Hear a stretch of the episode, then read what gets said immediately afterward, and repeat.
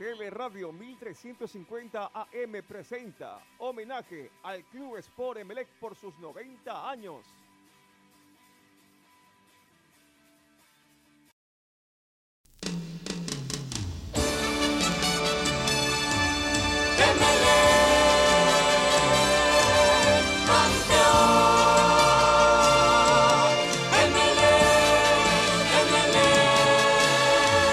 Muchos recordarán cuando sus abuelos cumplían noventa años y la gran fiesta que se generaba en la casa.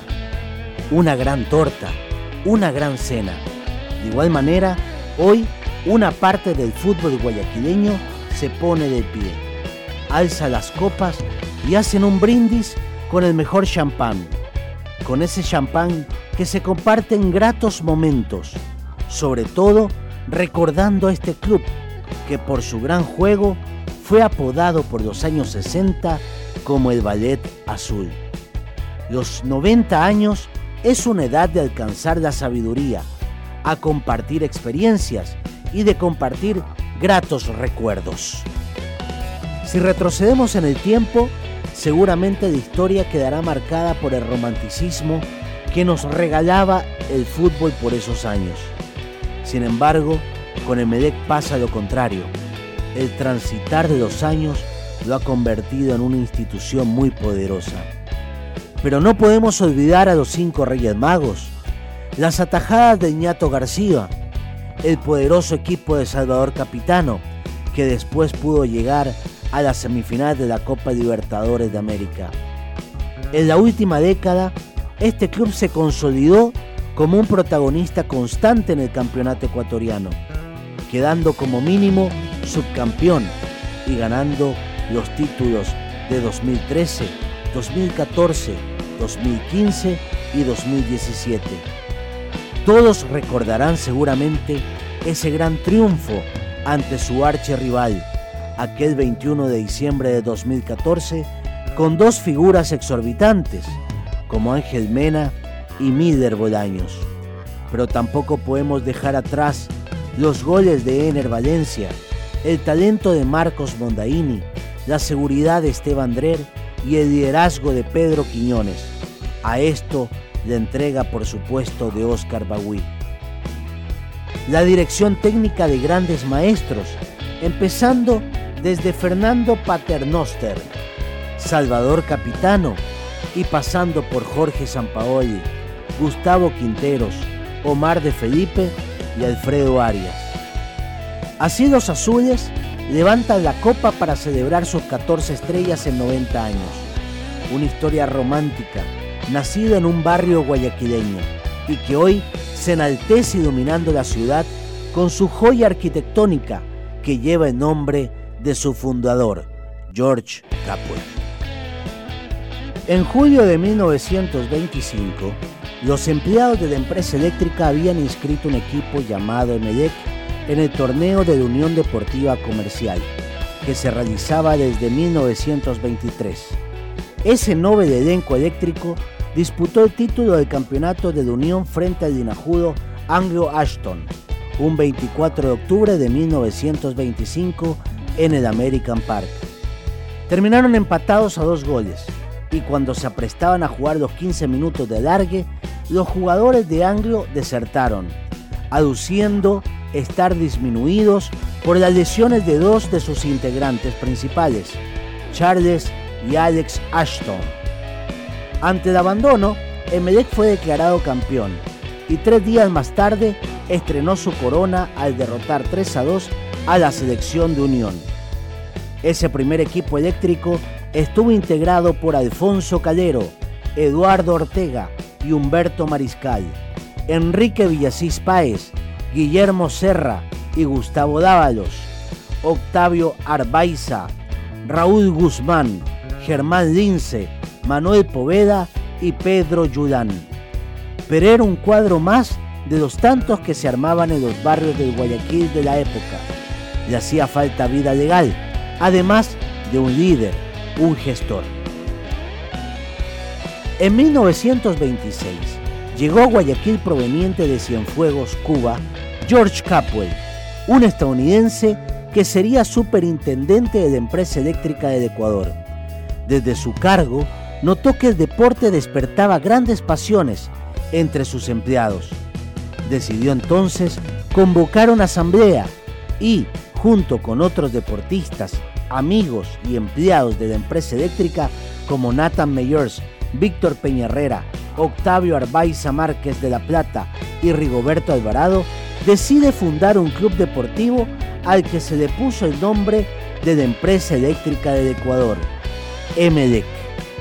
Según consta en el acta de fundación, la primera Junta General de Socios se realizó el veintiocho de abril de mil novecientos veintinueve, fecha en la que nació una de las más grandes instituciones deportivas del Ecuador. El club tenía equipos de fútbol, béisbol, natación, boxeo, baloncesto y atletismo. George Capwell era el catcher del equipo de béisbol. Durante los treinta se jugaban en Guayaquil una serie de campeonatos de manera irregular. En mil novecientos treinta y tres, los azules ganaron su primer título bajo el nombre del Club Sport Emelec, al obtener nuevamente el campeonato de la Liga Comercial. En los años cuarenta, la Federación Deportiva del Guayas empezó a organizar torneos de fútbol agrupando los clubes de Guayaquil. El treinta de septiembre de mil novecientos cuarenta y seis, Emelec se proclamó por primera vez campeón de Guayaquil, título que repetiría en mil novecientos cuarenta y ocho. Los jugadores más destacados del amateurismo fueron el volante Enrique Álvarez, el golero Félix Torres, el zaguero Luis Hungría y el atacante Marino Alcíbar, a quien se le atribuye el primer gol en el Estadio Capwell. En mil novecientos cincuenta y seis, el Club Sport Emelec consigue su primer título del profesionalismo, con el chileno Renato Panay como director técnico. En mil novecientos cincuenta y siete, se corona como el primer campeón nacional y obtiene además el bicampeonato del fútbol del Guayas, bajo la batuta técnica del argentino Eduardo "El Tano" Spandre, Cipriano Yulí, Jaime Uvilla, Alberto Cruz Ávila, Raúl Argüello, Bolívar Herrera, Jorge Caruso, José Vicente Balseca, Daniel Pinto, Carlos Alberto Raffo, Mariano Darraz, Natalio Villa, entre otros, pasaron a la historia del Club Sport Emelec por haber sido los primeros en conseguir el título profesional en campeonatos ecuatorianos el año de mil novecientos cincuenta y siete. En ese torneo, Emelec jugó cuatro partidos, ganó tres y perdió uno, anotó ocho goles y recibió cuatro tantos. En mil novecientos cincuenta y ocho y mil novecientos cincuenta y nueve no se juegan los campeonatos ecuatorianos de fútbol, pero en la memoria el hincha eléctrico quedó guardada la fecha del ocho de octubre de mil novecientos cincuenta y ocho, cuando en la segunda vuelta del torneo de Soguayas, Emelec enfrenta al Barcelona Sporting Club y le gana el compromiso por un tanto a cero con gol de Núñez. Esta victoria derivó que el Barcelona descendiera a la segunda categoría del fútbol del Guayas, cosa que no se pudo dar porque al siguiente año Unión Deportiva de Valdés renunció a participar en el torneo de Soguayas y su cupo fue otorgado nuevamente al equipo del Barcelona. En la década de los sesenta, el Club Sport Emelec se cansa de ser campeón. En mil novecientos setenta y uno obtiene su segundo título nacional con la dirección técnica del argentino Mariano Darraz. En mil novecientos setenta y dos llega al país a dirigir al Emelec el argentino Fernando Paternoster, quien había sido mundialista con la selección argentina y fue vicecampeón mundial en el torneo que se disputó en Uruguay en el año de mil novecientos treinta, donde Argentina perdió la final ante la selección de Uruguay. Con Paternoster como técnico, el Emelec consigue los títulos locales de mil novecientos setenta y dos, mil novecientos setenta y cuatro y mil novecientos setenta y seis, además del campeonato nacional de mil novecientos setenta y cinco, que viene a ser la tercera estrella que alcanza Emelec en torneos nacionales de fútbol. En esa temporada setenta y cinco, el Emelec consigue el título de manera invicta, juega ocho cotejos, gana seis, empata dos y no pierde ninguno, marca diecisiete goles y recibe seis tantos. En esa década se resalta la participación por primera vez de Emelec en la Copa Libertadores del año de mil novecientos setenta y dos, donde enfrenta a Millonarios de Bogotá, al cual lo derrota en Guayaquil por cuatro goles a dos, y también golea en el estadio Alberto Spencer Herrera, más conocido como El Modelo, a la Universidad Católica de Chile por un resultado de siete a dos. En este compromiso, Enrique "El Maestrito" Raimondi marcó cinco anotaciones. Bueno, yo recuerdo más cuando le hice los cinco goles en la Universidad Católica, que son los que más se recuerdan. seis era, me anularon uno. El árbitro me, me dijo, me hiciste cinco, ¿para qué?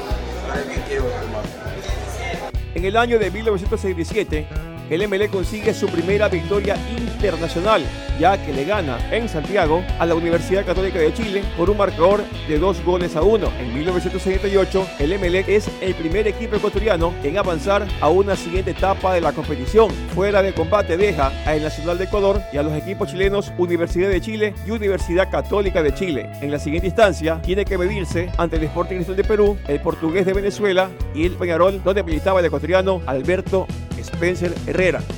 En esa década maravillosa surgen los cinco Reyes Magos: José Vicente Loco Balseca, Jorge Bolaños, el Pibe de Oro, Enrique el Maestrito Raimondi, Carlos Alberto Raffo y Roberto Eliseo Ortega, más conocido como el Pibe. Estos cinco jugadores pasaron a la historia del Club Sport Emelec porque consiguieron varios títulos con el cuadro azul y plomo. Otro elemento que también sobresalía en ese conjunto del cuadro millonario era Galo Pulido. Porque me le pagaba los doce meses, los doce meses de, del año, los otros equipos como Ebre y todo. ¿Sí? Era, el sueldo era menos para los jugadores y tenían que trabajar. Bueno, Bolaño era el líder del equipo, él es el que mandaba en el equipo, él es el que mandaba en la cancha, pero yo creo que no aportarme, hablar de mí, pues yo creo que... Sí. ¿Cómo nace ese equipo? Bueno, ese, ese equipo nace con como tres etapas del equipo. Alcancé a los del cincuenta y siete, ochenta, alcancé a jugar con Rapo, Balseca, Arguello, Yulí, que después tenían un dos. Cuando llegó oh, Fernando, él formó el Valle Azul. Ahí es cuando vino el verdadero Valle Azul. Era Paternoster. Paternoster ya tenía su edad, ya era un señor de edad y ¿cómo es? Era tranquilo, muy tranquilo, fumaba eso sí. Me acuerdo que le, le gritaban de las tribunas, fuma Paternoster, fuma Paternoster, cuando problemas y cosas así. ¿Qué fue? ¿Usted estuvo cuando lo recibió? ¿Y cómo, cómo fue su, su primera relación con la gente? O sea, cuando llegó al camerino, ¿qué fue lo primero que él? Bueno, él, eh, como todo argentino, ese cultura es, no ser ofensivo, va a ser de talento. Y él escogió a los jugadores para no cuatro volantes, poco a poco lo aprendí. Esa, la, el éxito del equipo era los volantes, estaba Pineda, estaba Talón, estaba Magri, Bolaño, yo que retrocedíamos.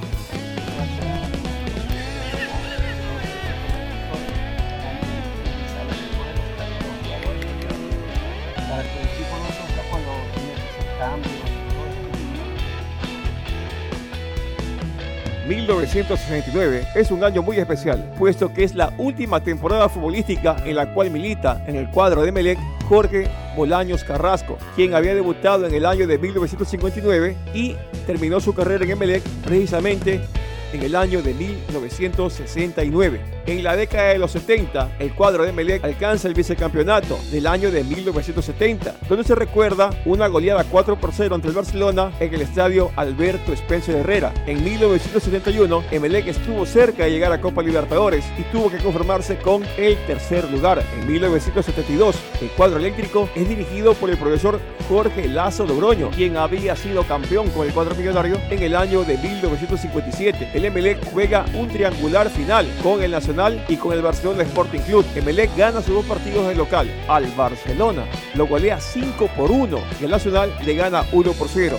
Emelec, para proclamarse campeón, tuvo que ir a Quito a jugar un partido decisivo con el Nacional, donde igualó a dos tantos por bando. Se dieron otros resultados que determinaron que Emelec, con ese empate, se proclamaría días después campeón del torneo nacional del año setenta y dos, donde alcanzó su cuarta estrella. En mil novecientos setenta y tres, el cuadro eléctrico representa al país como campeón del fútbol nacional, conjuntamente con el Nacional, que es el vicecampeón. Miden a los cuadros chilenos Colo Colo y Unión Española. Como local, Emelec gana sus respectivos compromisos al Colo Colo, a Unión Española y al cuadro del Nacional, pero no pudo pasar a la siguiente etapa de la competición porque quedó en segundo lugar, siendo Colo Colo el equipo que llegaría a jugar la final de la Copa Libertadores de ese año y que la perdería después ante el conjunto del Independiente de la Picanera en mil novecientos setenta y cuatro. Luego de haber realizado una primera etapa muy buena, llega para la segunda etapa, luego de la renuncia de Jorge Lazo, el profesor José María Silvero, que en su momento había sido jugador del Boca Juniors. Con Silvero como técnico, el Club Sport Emelec realiza una de sus peores menores campañas militando en Serie A. En la segunda etapa del torneo de aquel entonces queda en penúltimo lugar y no baja de categoría, porque al final de cuentas el reglamento permitió que en la temporada siguiente se jugaran con dos equipos en la primera división. En mil novecientos setenta y seis el cuadro de Emelec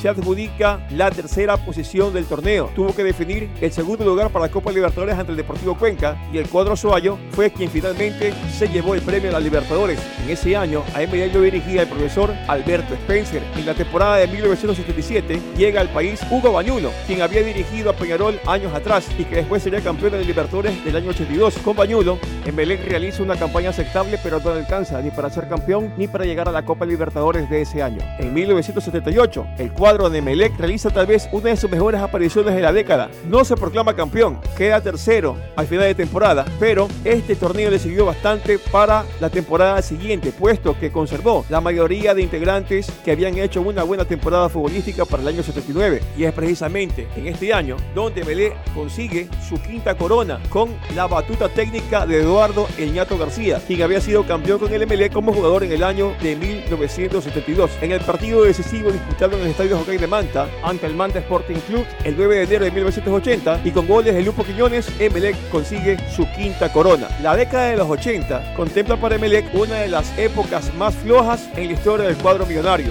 luego de haber jugado la Copa Libertadores de aquel entonces, en donde sobresale el hecho de haber ganado como visitante dos por uno al elenco del Santa Fe de Bogotá con Jorge Lazo como técnico interino. El Emelec culmina en el torneo nacional de la Serie A de mil novecientos ochenta su participación en la primera rueda como cuarto, quedando muy cerca de llegar a estar inmiscuido en la liguilla final de esa temporada. Más en la segunda etapa de aquel año de mil novecientos ochenta sucede algo inesperado. Jesús Montaño, que había jugado como ecuatoriano años atrás en el Emelec, fue descubierto que era colombiano y tuvo que abandonar el país. Carlos Horacio el Bombillo Miori, goleador del año anterior, fue transferido a la América de Cali. Todo esto Estos problemas, sumados a los malos resultados obtenidos en el campeonato ecuatoriano en la segunda etapa, inciden para que el Emelec tenga un traspié en el plano futbolístico y quede como penúltimo en la temporada de mil novecientos ochenta.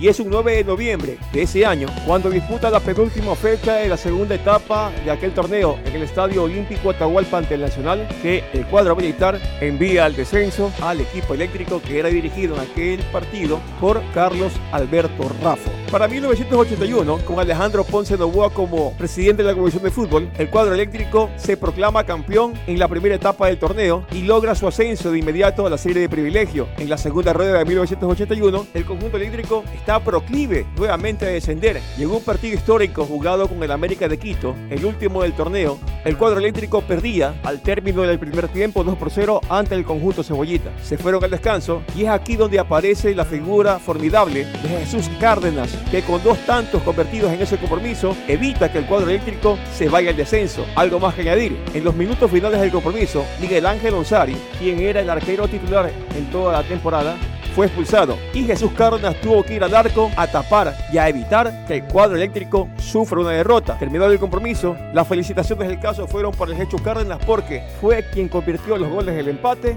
y al final de cuentas el que evitó que Emelec cayese derrotado en ese partido. En ese último partido con el América teníamos una sola opción, dos opciones, que era empatar o, o ganar. Y desafortunadamente al inicio del partido ya estábamos perdiendo dos cero y, y sucedieron muchas cosas que, que realmente solamente Dios sabe que, que, que debería haber sucedido para que, que el equipo no descendiera. Pude marcar dos goles, se empató el partido, pero faltando diez minutos para la culminación del partido es expulsado nuestro arquero, que era la garantía que teníamos. Se interpuso en Berquistas, y creo yo que él, muy iluminado, dijo, bueno, que tape Cárdenas. Y bueno, fueron diez minutos difíciles, eh, cobraban tiros libres cerca del área, tiros de esquina, cabeceaba. Yo casi sin ninguna experiencia, sí me gustaba el arco, pero sin ninguna experiencia. Fueron los diez minutos más, más largos. Afortunadamente se quedó empate, empate el, el partido y, y Emelec salvó la categoría.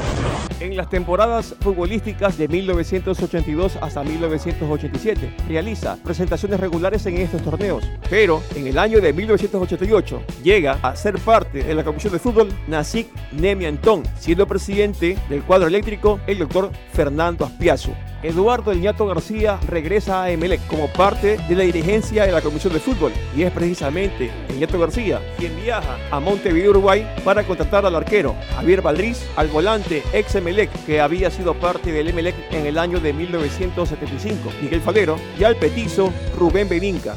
En mil novecientos ochenta y ocho, el Barcelona Sporting Club invita al Club Sport Emelec para lo que significaba la inauguración de su estadio, ubicado en las riberas del Salado. A Emelec le toca enfrentarse al entonces campeón de América, el Club Atlético Peñarol. Con dos goles de Raúl Ney Avilés, el cuadro del bombillo avanza a la final de este cuadrangular internacional amistoso en la denominada Copa Ciudad de Guayaquil, en donde en la final enfrentaría a su eterno rival de barrio, el Barcelona Sporting Club, que a su vez había ganado su respectivo encuentro al Barcelona de España. En el partido de la final, cuando todo hacía presumir que la victoria y el título iba a ser para el cuadro canario, aparece la figura centellante de Rubén Beninca para malograr en la fiesta al cuadro torero e instaurar lo que el aficionado azul conoce desde aquel entonces, desde el veintinueve de mayo de mil novecientos ochenta y ocho, como el monumentalazo. Y es precisamente que este escenario deportivo donde Emelec logra conseguir grandes triunfos en este escenario deportivo en gran parte de la temporada futbolística, y llega a la final de aquel entonces ante Sociedad Deportivo Quito. En el encuentro día disputado en el Monumental, el cuadro eléctrico derrota al equipo capitalino por tres tantos a cero. En el partido de revancha disputado en el Estadio Olímpico de Atahualpa, el cuadro eléctrico empata uno por uno con Sociedad Deportivo Quito y consigue su sexta corona por campeonatos ecuatorianos de fútbol. Vale recalcar que esa temporada futbolística la comenzó dirigiendo el uruguayo Ángel el Nene Castelnoble y terminó como técnico oficial otro ex integrante del Club Sport Emelec, amigo uruguayo Juan Ramón Silva. En el año de mil novecientos ochenta y nueve, Emelec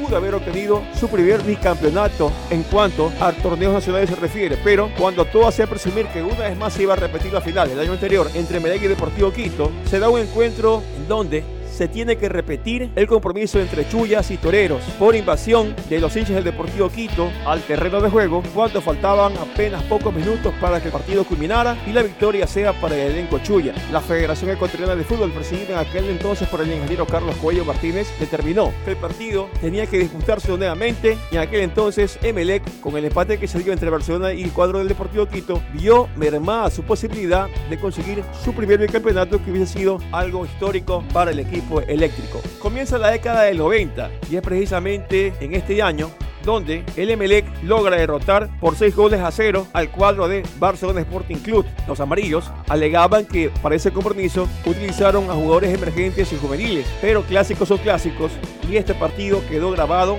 para la memoria de los hinchas azules. Un dos de septiembre de mil novecientos noventa, el Emelec golea en el estadio Alberto Spencer Herrera seis por cero al Barcelona Sporting Club. En mil novecientos noventa y uno, Emelec realiza la reinauguración del estadio George Capwell. Para el compromiso internacional son invitados el Santos de Brasil, el Independiente de Avellaneda y el Universitario de Deportes del Perú. En el partido que da la inauguración lo realiza el Emelec ante el cuadro peruano y lo gana por tres goles a uno, siendo Iborrón el jugador que convirtió el primer tanto oficial en el reinaugurado estadio George Lewis Capwell. Emelec ganó tres por uno este compromiso y fue a la final ante el conjunto del Santos, que a su vez eliminó al Independiente de Avellaneda. Y en la final de aquel torneo, el Emelec gana la misma con gol conseguido por Urlín Cangá. En mil novecientos noventa y dos, el cuadro millonario logra realizar una de las mejores campañas de la década, pero no puede conseguir el tan anhelado título. En ese año llega a la dirección técnica del Club Sport Emelec el profesor Salvador Capitano. La Signa Mentón, que era parte de la comisión de fútbol del Emelec de aquel entonces, contrata a jugadores que habían sido pilares fundamentales en la selección preolímpica de Ecuador que jugó en Paraguay, en donde se logra contratar a Iván Jacinto Hurtado, a Jacinto Espinosa, a Máximo Tenorio, a Ángel El Cuchillo Fernández, y se tenía como base en el plantel a jugadores como Danis Coronel, Luis Enrique Capurro, Clever Fajardo, Enrique Verduga, Iborrón, Jesús Carnas. Emelec no fue campeón ese año, pero la prensa deportiva en general denominó por la forma de jugar y tenía el equipo de capital en ese año noventa y dos al Emelec como el Dream Team. Llegó la revancha deportiva para el siguiente año. En mil novecientos noventa y tres, Emelec consigue el título de la temporada futbolística en el último cotejo disputado ante el Green Cross en el estadio Focay de Manta, con un gol conseguido por Iván Jacinto Hurtado. Previo a la consecución del título del año de mil novecientos noventa y tres en el Hokkaï, el Emelec se enfrenta al Barcelona Sporting Club en el Estadio Monumental. En este compromiso, Vidal Pachito convierte uno de los goles más importantes en la historia del ballet azul ya que después de un tiro libre ejecutado por Iván Hurtado, el balón rebota en el larguero, queda a disposición de Vidal Pachito y con una acción acrobática realiza un disparo sensacional de derecha que vence la resistencia del arquero Carlos Luis Morales, y con esa victoria Emelec abrigaba la posibilidad de proclamarse campeón en el siguiente partido que disputaría en el Estadio Jockey de Manta. En el año noventa y cuatro, el Emelec consigue el bicampeonato. Comienza como técnico Salvador Capitano, luego fue reemplazado por Nicasio Sanabria, para finalmente Carlos Torres Garcés era el técnico que lleva al Emelec a conseguir el objetivo del primer bicampeonato en la historia del cuadro eléctrico. En el último cotejo disputado en el Estadio de Chillogallo, Emelec iguala uno por uno con Sociedad Deportiva Aucas con gol de tiro penal conseguido por Iván Hurtado. Emelec tuvo que esperar que el Nacional no triunfase en Guayaquil, en el Estadio Monumental de Barcelona, para poder celebrar el campeonato con su hinchada en horas de la noche de aquel mes de diciembre del año de mil novecientos noventa y cuatro. Para mil novecientos noventa y cinco, el cuadro eléctrico realiza tal vez la mejor participación internacional en su historia. En Copa Libertadores de América, Emelec es semifinalista del torneo. Mucho se habló del polémico arbitraje del colombiano Oscar Julián Riz, que no pitó un tiro penal a favor del Emelec en el partido de semifinal de ida ante Gremio, y también invalidó una jugada de gol que bien pudo haber determinado el triunfo del cuadro eléctrico ante el equipo del Gremio en el estadio Alberto Spencer Herrera. Pese a todo aquello, el Emelec realizó su mejor participación. La base de este equipo la conformaban los arqueros Jacinto Espinosa y Alex Ceballos, los defensores Dames Coronel, Iván Hurtado, Máximo Tenorio, Augusto Poroso, Jimmy Quintero, Luis Enrique Capurro, los volantes Clever Fajardo, Wilfrido Enrique Verduga, Eduardo Smith, el brasileño Edu y Borrón, los delanteros Ángel Fernández, el argentino Vidal González, Eduardo el Tanque Hurtado. Pasaron a la historia del cuadro leombillo por haber conseguido aquel histórico cuarto lugar en la Copa Libertadores de ese año. Sigue Eduardo Hurtado, el hombre que va a hacer la diagonal, levanta el centro, ¿para quién? A la derecha, para que venga Fernández hacia atrás, el remate al marco.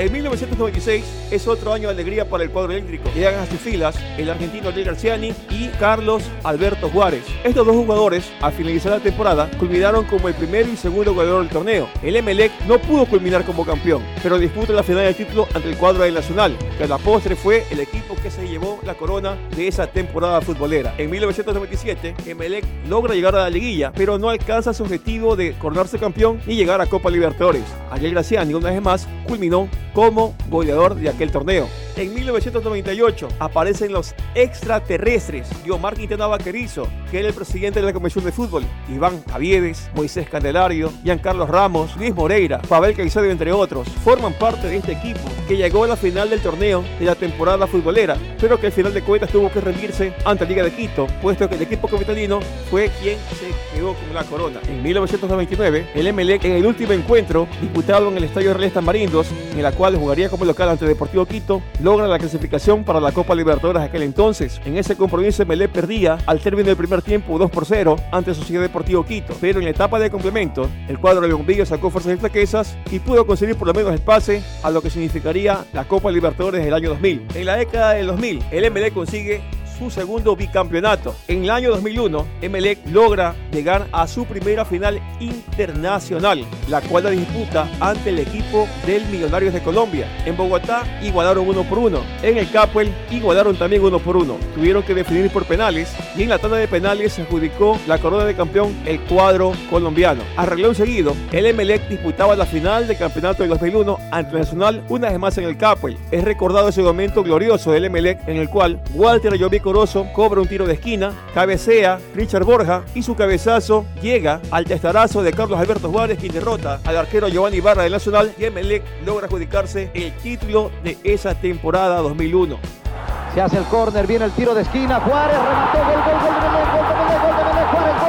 gol, gol, gol, gol, gol, gol, gol, gol, gol, gol. Cabezazo mortal, gol de Belén. ¡Gol!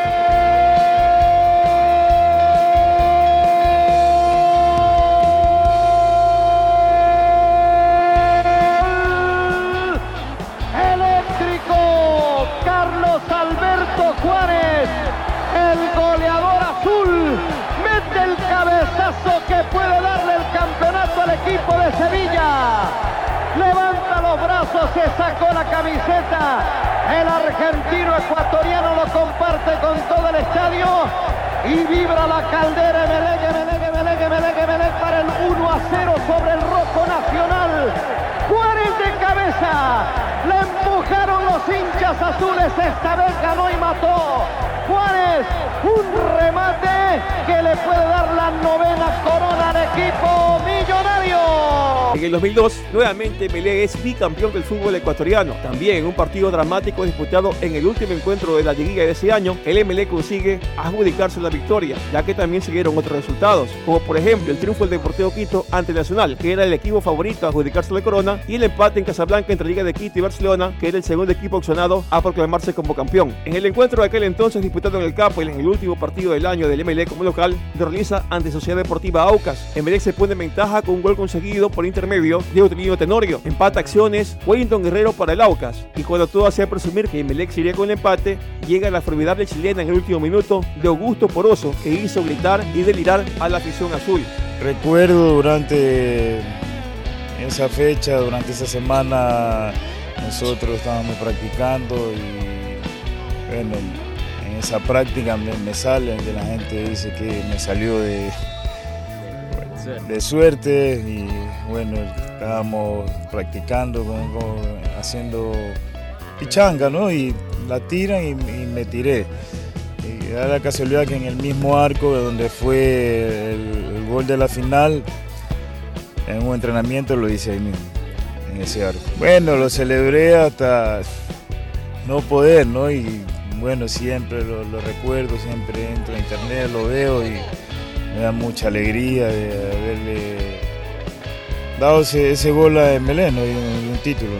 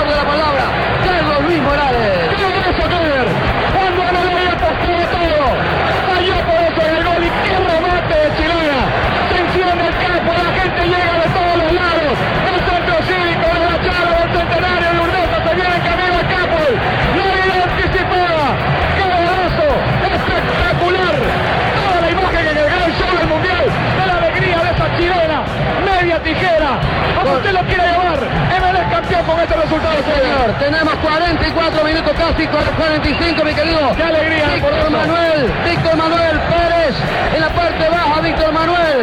Cuando los tiempos va a adicionar el árbitro, ¿y qué pasa abajo? Ok, claro, todavía no le dice el árbitro, se fue, pero esto es una locura. Se convirtió en una locura este estadio.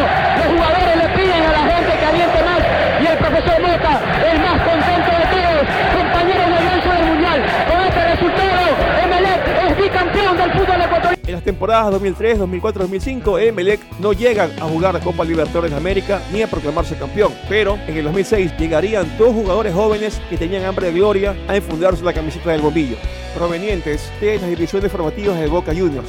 Hablamos de Luis Miguel El Toro Escalada y Marcos Gustavo El Diablo Mondaini. El Emelec, que para muchos ensayos tendrá que jugar únicamente por mantenerse en la primera división, realiza una campaña formidable, se cansa de golear a sus rivales en el Capwell. En el Monumental se produce un hecho anecdótico. En el mes de febrero de aquel entonces, Emelec golea tres por cero al cuadro de Barcelona con goles de Escalada en dos oportunidades de Mondaini. Y esta derrota del cuadro torero hace que renuncie al cargo de presidente Isidro Romero Carbo y que también deje las filas como técnico de Barcelona el colombiano Peláez. En esa temporada futbolística, el Emelec fue netamente superior en todos los clásicos al Barcelona. De seis clásicos disputados, el Emelec ganó tres, empató dos y perdió apenas uno. Emelec no fue campeón en el dos mil seis porque en el penúltimo último encuentro que disputó ese año internacional no pudo sostener una victoria en el Estadio Olímpico Atahualpa dos por uno y terminó siguiendo el empate dos por dos ante el cuadro militar, que a la postre, en la última fecha, se proclamaría campeón de la temporada dos mil seis. En el dos mil siete y dos mil ocho son años en los cuales el cuadro de Leombillo no realiza buenas participaciones en el torneo nacional, tanto así que en el dos mil siete el Emelec ni siquiera ingresa a disputar la liguilla de aquel entonces. En el dos mil nueve llega nuevamente a la presidencia de la Comisión de Fútbol Nasik Neymentón y se dan los cambios inmediatos en el cuadro eléctrico. En ese año, el Emelec ganó la primera etapa del torneo, pero ya en los cuadrangulares finales no le alcanzó para disputar la final del título, tuviendo que conformarse con acceder a Copa Libertadores como el tercer representante del país, jugando dos partidos decisivos ante la Liga de Quito, derrotándolo en el campo de uno por cero y ganándole en Casablanca uno cero con gol de Joao Rojas y formidable actuación del arquero argentino, naturalizado ecuatoriano Marcelo Elizaga. Y llegamos a la década del dos mil diez en adelante. Es precisamente en estos tiempos donde Emelec realiza sus, sus mejores participaciones en su historia deportiva, puesto que o queda campeón o queda vicecampeón. En el dos mil diez, Emelec, dirigido por Jorge Luis Sampaoli, se adjudica la primera etapa del certamen y tiene que disputar la final del torneo ante la Liga de Quito. En Casablanca, el cuadro eléctrico pierde dos por cero y en el Capwell gana uno a cero con gol de Irós, pero por gol diferencia, el título se queda con el conjunto de la capital. En la temporada dos mil once, Emelec se proclama ganador de la primera etapa del certamen, con la dirección técnica del turquito Omar Azad. El argentino no termina la temporada y es reemplazado en los últimos encuentros de la primera etapa por Juan Ramón Silva. En la segunda etapa, el M L E contrata como técnico al uruguayo Juan Ramón El Loco Carrasco. El cuadro millonario no consigue el objetivo de proclamarse campeón directamente en esa temporada. En la segunda etapa, no ocupan las primeras posiciones. Emelec tiene que definir el título ante Deportivo Quito. En el partido de ida disputado en el Capwell cae uno a cero. En el partido de revancha jugado en el Estadio Olímpico Atahualpa, el Emelec vuelve a perder uno a cero ante el Deportivo Quito, teniéndose que conformar el cuadro millonario con el vicecampeonato del año dos mil once. En el dos mil doce no le alcanza a Emelec para ser campeón, pero sí para hacer historia en Copa Libertadores, puesto que en su grupo, en el cual estaban inmiscuidos el Lanús de Argentina, Olimpia de Paraguay y Flamengo de Brasil, Emelec se da el lujo de eliminar al equipo paraguayo en su reducto, en el Defensores del Chaco, al derrotarlo tres por dos y eliminar también indirectamente al Flamengo de Brasil con ese resultado. El Emelec, dirigido por aquel entonces por Marcelo Fleitas, escribe una de las páginas más importantes de su historia, aquel doce de abril del año dos mil doce, avanzando a octavos de final y quedando eliminado ante el cuadro que meses después se proclamaría campeón de la Copa Libertadores, como lo fue el Corinthians de Brasil. En el dos mil trece es un año importante para Emelec, puesto que consigue el título tan anhelado de la temporada. En la penúltima fecha de aquel torneo disputado en esa temporada, juega ante el Manta Fútbol Club y empata cero por cero con el conjunto manabita. El Emelec una vez más se proclama campeón del torneo, pero vale mencionar también que en ese dos mil trece el Emelec también se adjudica una buena participación en Copa Libertadores, que accede a los octavos de final de aquel entonces, siendo eliminado por el cuadro del Fluminense por gol diferencia. Al Fluminense lo vence dos por uno como local, pero pierde en Río de Janeiro dos por cero, con lo cual el Fluminense accede a los cuartos de final. En el dos mil catorce, y llega el dos mil catorce, un año en el cual Emelec no hizo una buena Copa Libertadores, pero sí una aceptable Copa Sudamericana, en donde llegó hasta los cuartos de final. El cuadro eléctrico, con la dirección técnica de el profesor Gustavo Quintero,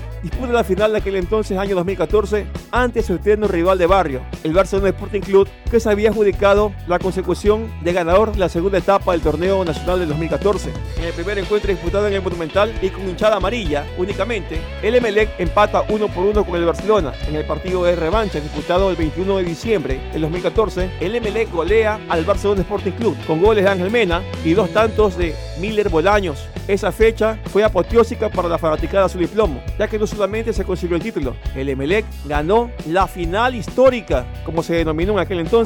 En el año dos mil quince, Emelec se proclama por primera vez en su historia tricampeón del fútbol ecuatoriano, luego de que en la primera vuelta del certamen, con arbitrajes polémicos, Emelec tuviera que conformarse con no alcanzar el primer lugar de aquel entonces. Llega la revancha en la segunda etapa, y en un partido dramático disputado en el Estadio Olímpico de Atahualpa, en el mes de diciembre, ante Deportivo Quito, el Emelec vence el cuadro chico uno por cero, un gol conseguido por Ángel Mena. Vale mencionar que minutos antes del gol, Ángel Mena malogró un tiro penal que pudo haber puesto en ventaja al conjunto eléctrico. Llegó la final del torneo, que el Emelec la disputó como local en el partido de ida ante el cuadro de Liga de Quito en el Estadio Reales Tambarinos de Puerto Viejo. Emelec vence tres por uno al conjunto de la capital, con goles conseguidos por intermedio de Fernando Gaibor y dos tantos de Ángel Mena, descontando para el cuadro de la capital José Francisco Ceballos junior Vale mencionar que en este compromiso, Esteban Dreer atajó un tiro penal al volante argentino de Liga de Quito, el Cachete Morales. En el partido de vuelta disputado en Casablanca, el Emelec obtuvo un empate cero por cero con Liga de Quito y con arbitraje del colegiado Daniel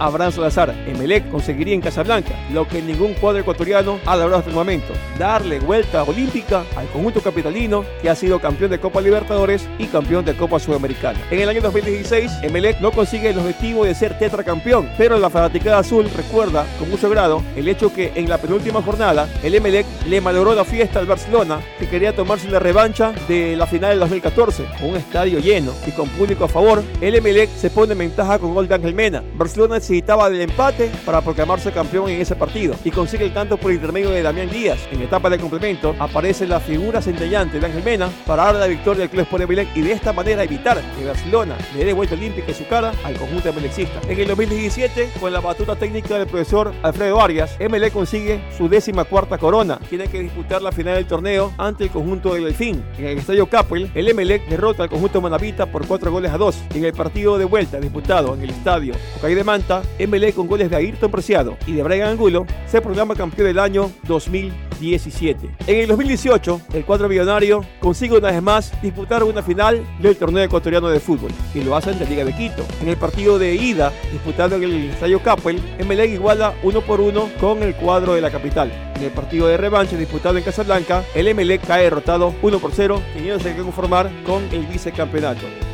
Durante los noventa años de existencia de la camiseta azul y plomo, ellos nunca lo abandonaron.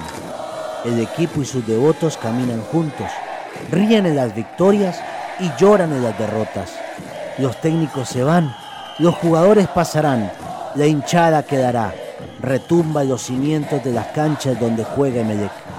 Son el jugador número doce para los rivales, el monstruo de mil cabezas.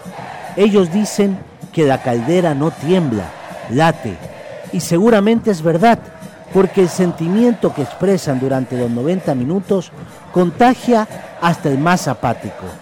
Hay que cantar con más fuerza si vamos perdiendo, ese grito de lucha cuando las cosas andan mal. Le piden a Dios que Emelec no se vaya de sus mentes, y parece que les ha hecho caso. Por eso el rival de barrio lo bautizó como emelecista enfermo. Así es la devoción, una religión futbolera que se transforma en un carnaval de murgas y colores en cada rincón donde los hinchas acuden a alentar a su amado Club Sport Emelec.